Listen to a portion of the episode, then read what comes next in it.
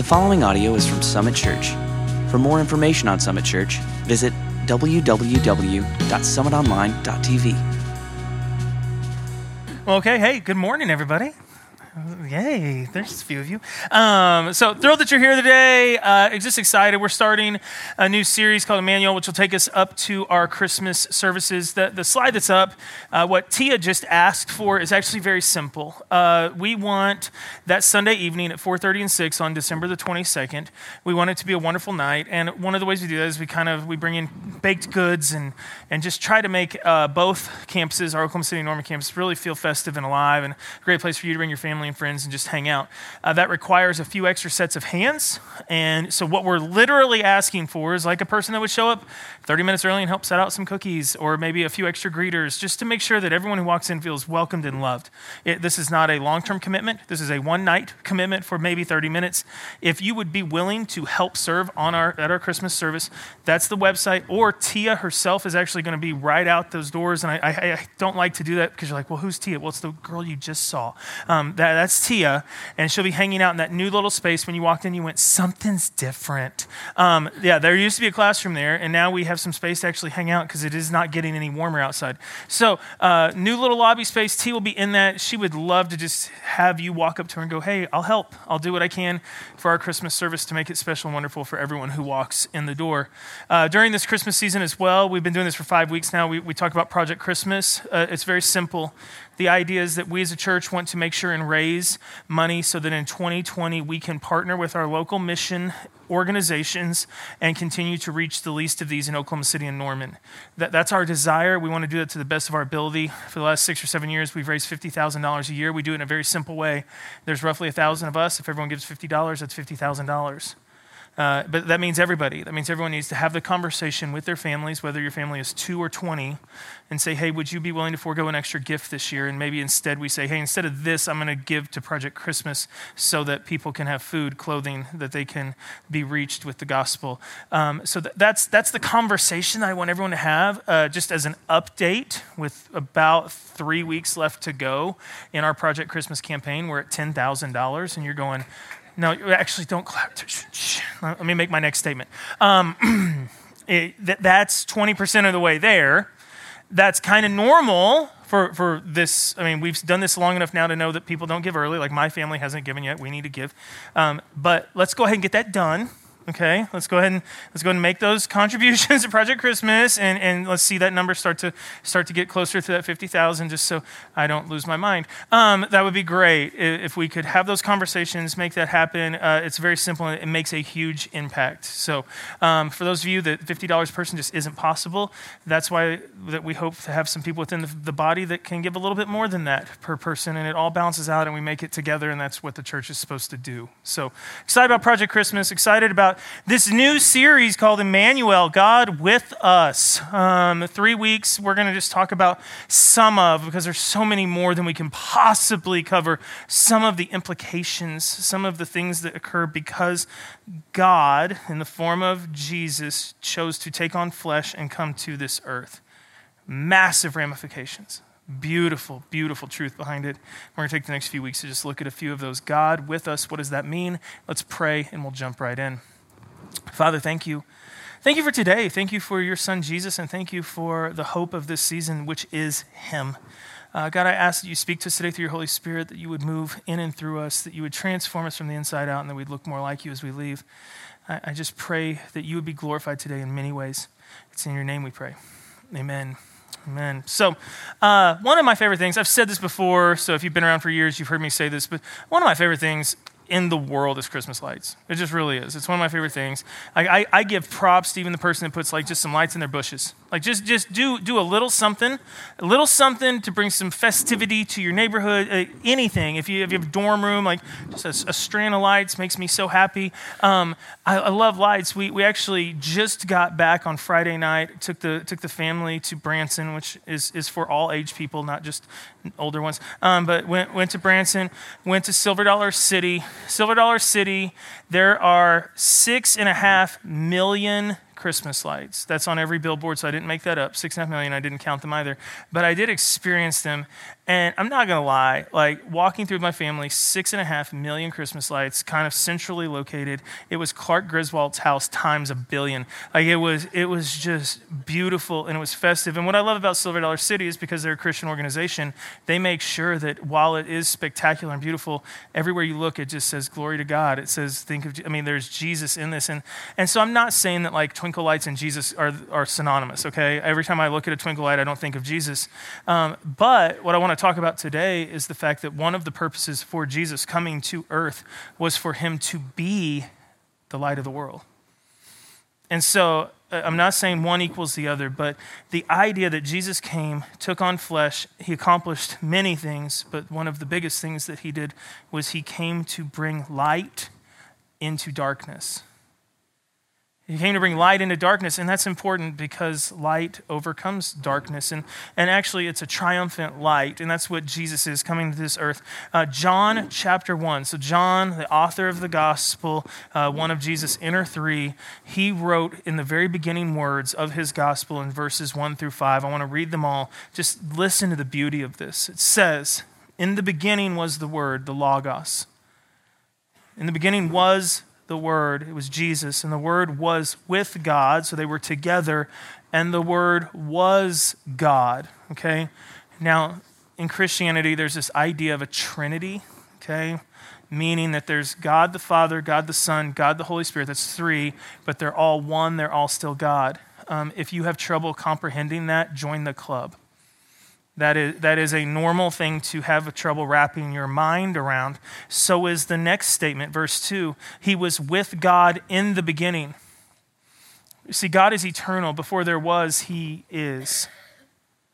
And so that, that's, a, that's a concept. So you got two mind blowers right there, John. Thank you for that. You got the Trinity and then you've got eternity, both of which the concepts are easy to state, but when you start to think about them, your eyes kind of wobble in their sockets.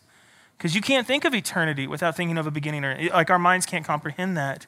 And you can't think of how three things can be one thing and one thing can be three things. It's just the math is not there. Our, bri- our brains are just not primed for that. But look at verse 3. Through him, the word, that's Jesus, all things were made. You, me, all of creation, they came through him. All things were made.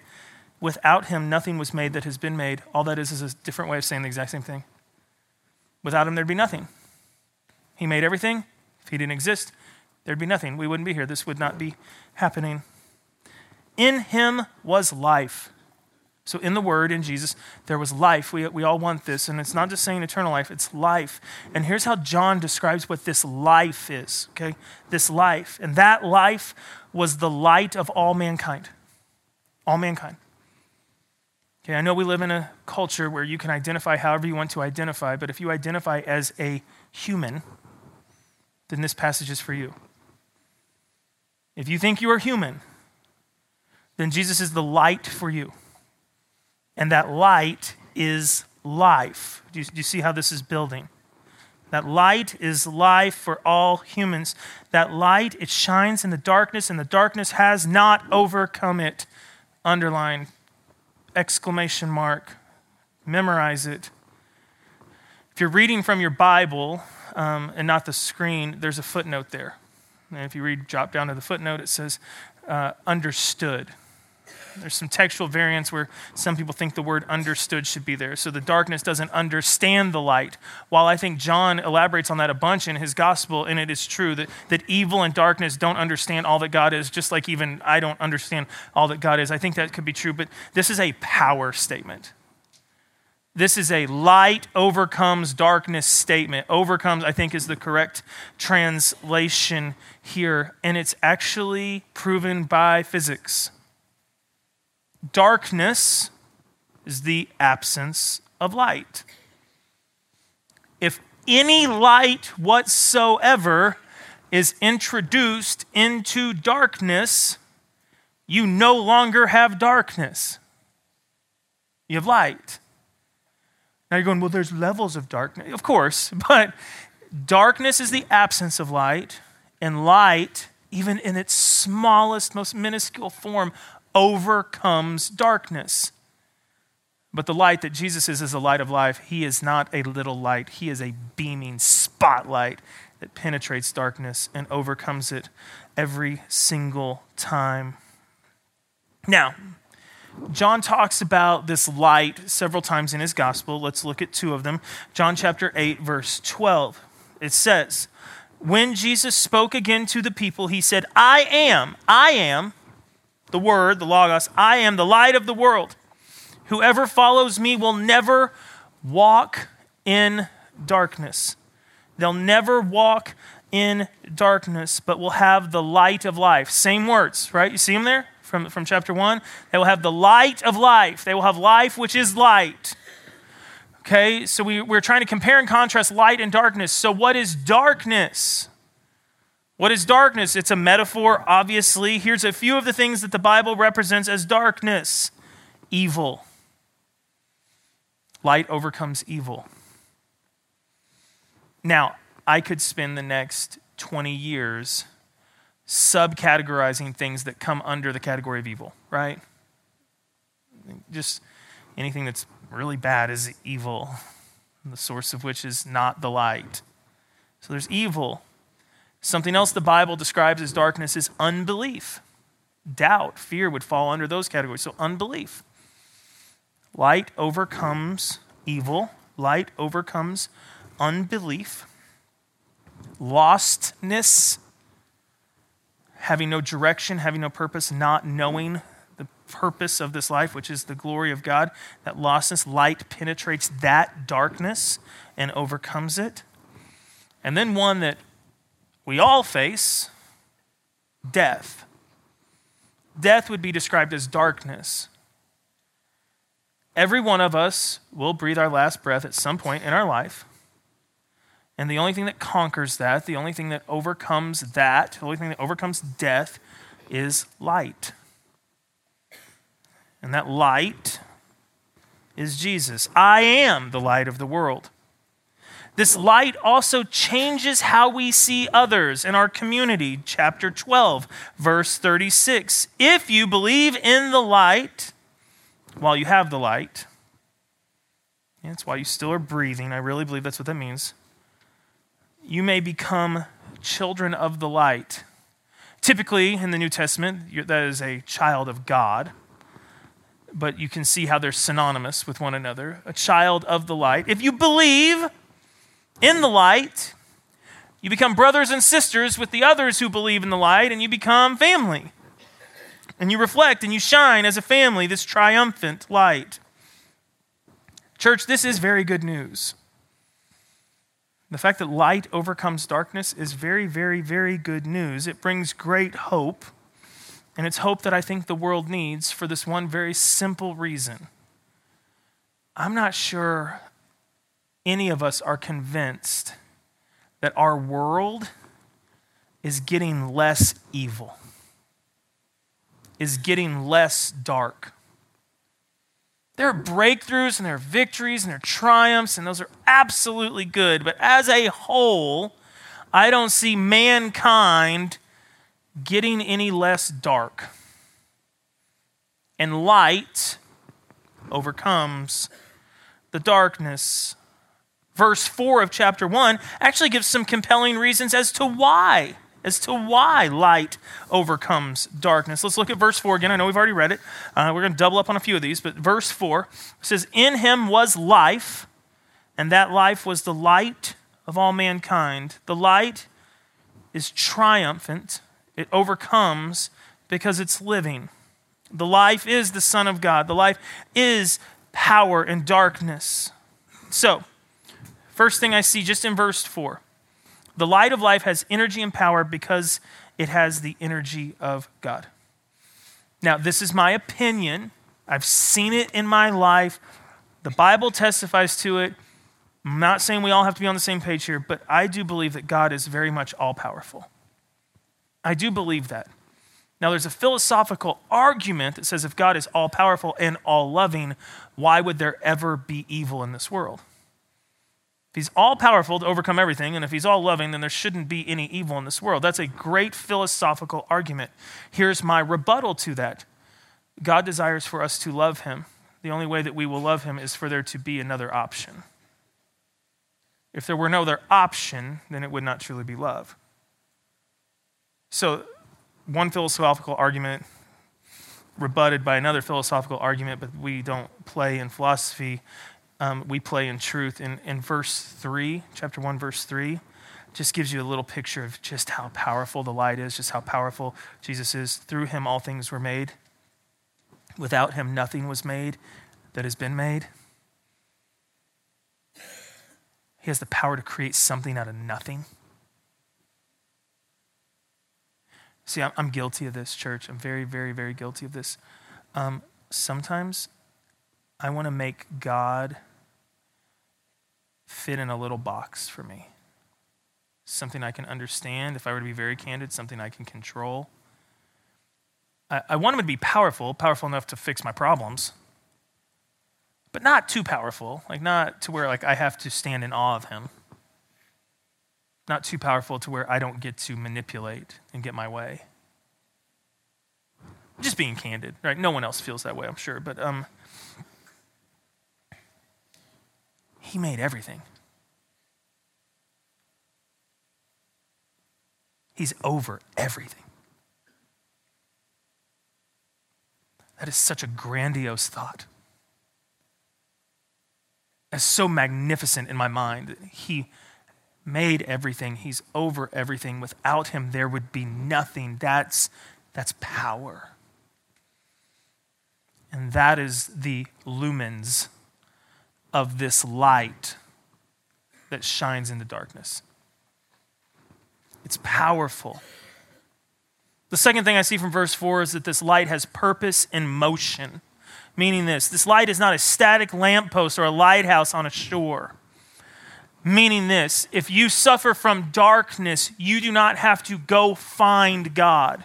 Let's say this light source only existed in New York City. And if you wanted to have this light source overcome your darkness, you would have to find a way to travel to this lamp, this light post, and let that light shine into darkness. That is not how God works. That's not what He chose to do. He invaded earth, God with us, and He is everywhere.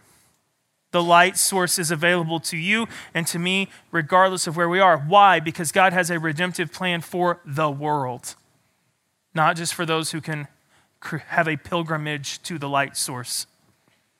He has a redemptive plan for the world, and it's in motion, and it's moving, and it's beautiful, and it's available to all who believe. It's powerful when you start to think of that. And finally, as children of the light, we help reflect that light because this light is reproducing. The source is constant and fixed, but it is reproducing through the children of the light. Read verse 36 of John chapter 12 again. If you believe in the light, while you have the light, you will become children of the light. This is how God chooses to bring his redemptive plan to pass. He chooses to reflect his light through the children of the light. So now let's have a fun pause for a moment, okay? Mental exercise. Let's see. Let's see who's the got the darkest mind in the room. Ready? Here we go. Would you please, with eyes open or closed, or however you feel comfortable, would you please picture in your mind what you believe would be the darkest, spiritually, metaphorically, the darkest place on earth? The most evil, full of the most unbelief, full of the most lostness, full of the most death. Would you please go there in your mind? Just go ahead. I know this isn't fun. You're in church, but like, go ahead. Get there in your mind. I'm going to give you a few seconds. Get a picture, get a place, get a locale, get a GPS coordinate. Okay, got it? Everyone got one? They're going to be different for each of us. That's fine. But if everyone's got one, here we go. Um, some of you, you went like terrorist cell in the Middle East, right? Like a cave, just full of evil and hate. Some of you went there.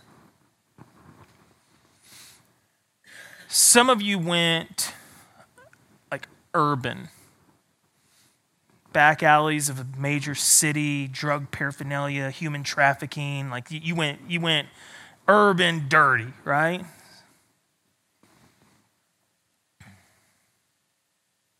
Had a guy come up to me after the first service. He goes, "You know, the darkest place." He was being dead serious. He was. I mean, this this shook him. He said, "Darkest place on earth would be when that coffin closes and you don't know the light." It's just like, oh, that's morbid. Good imagination.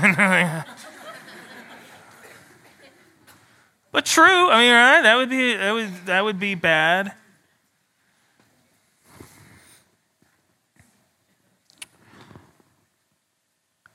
the reality. Since darkness is simply just the absence of light, one of the darkest places on earth could be that house next door to you. It's beautifully lit up for Christmas. Perfect tree in the window, perfect family. Kids are scholars and athletes. That house is pitch black. Could be a fraternity brother or sister who on the outside, everything looks perfect. And when they go home this Christmas, it's just dark because there's no light. Just curious. Anyone required to go to anything that I would call a corporate Christmas function this year? I mean, it could be small, but, but like you got to go to some Christmas something with people that you might necessarily not want to hang out with. Just anyone got to do that? Three of you have jobs. Good. Okay this, this is great. We'll ask the question again later. Maybe you forgot. Maybe you already went. I don't know. But um, just hypothetically, uh, that, that could be, that not the event, but there, there could be some darkness there. Just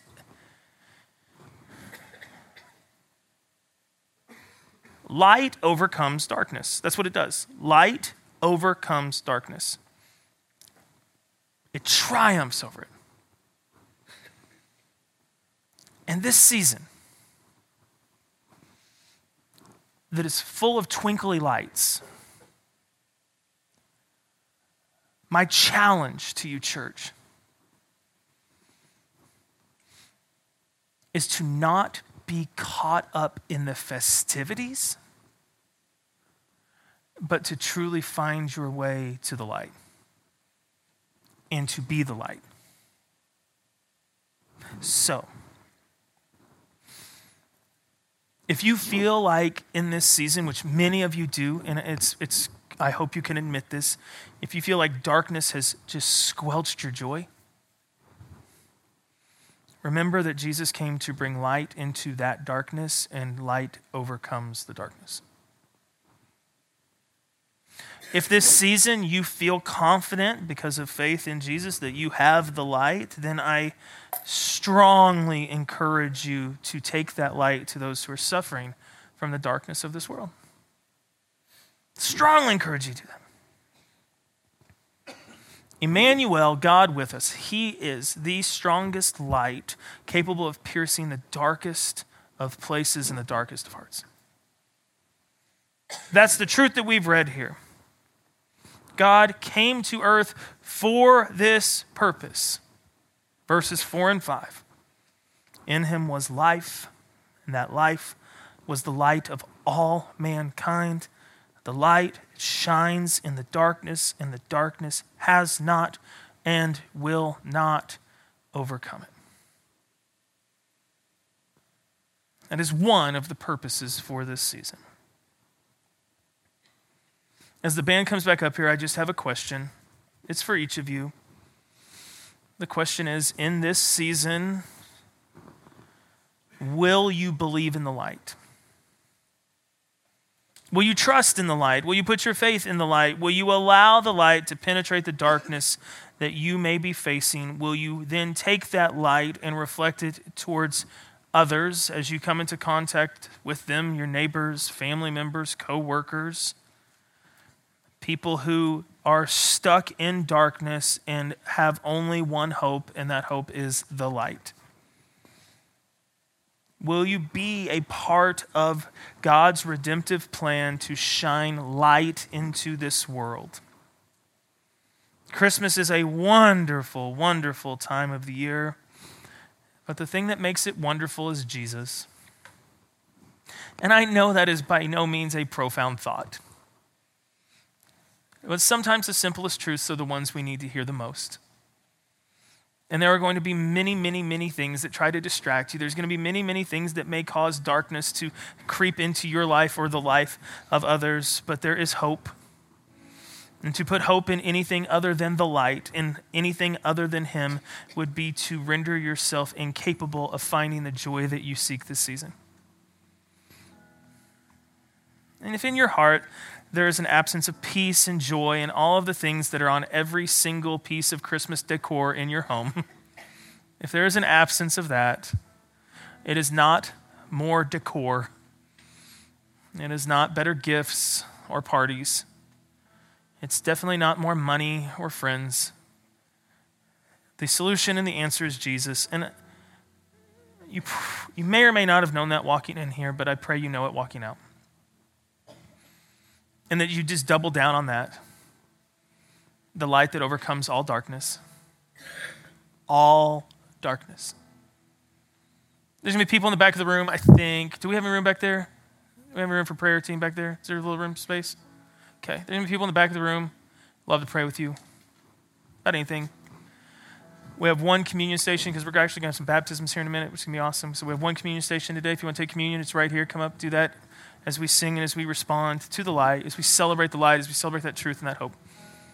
So, Father, today, come and shine light into our lives through your Son, Jesus. May we reflect that light to others, and may we, Lord, respond to you, to your grace, to your mercy. In faith, may we trust in you, be moved by you because of your grace and your mercy. We give you all the honor and glory today. It's in your name we pray. Amen. Church, let's stand and let's respond to him.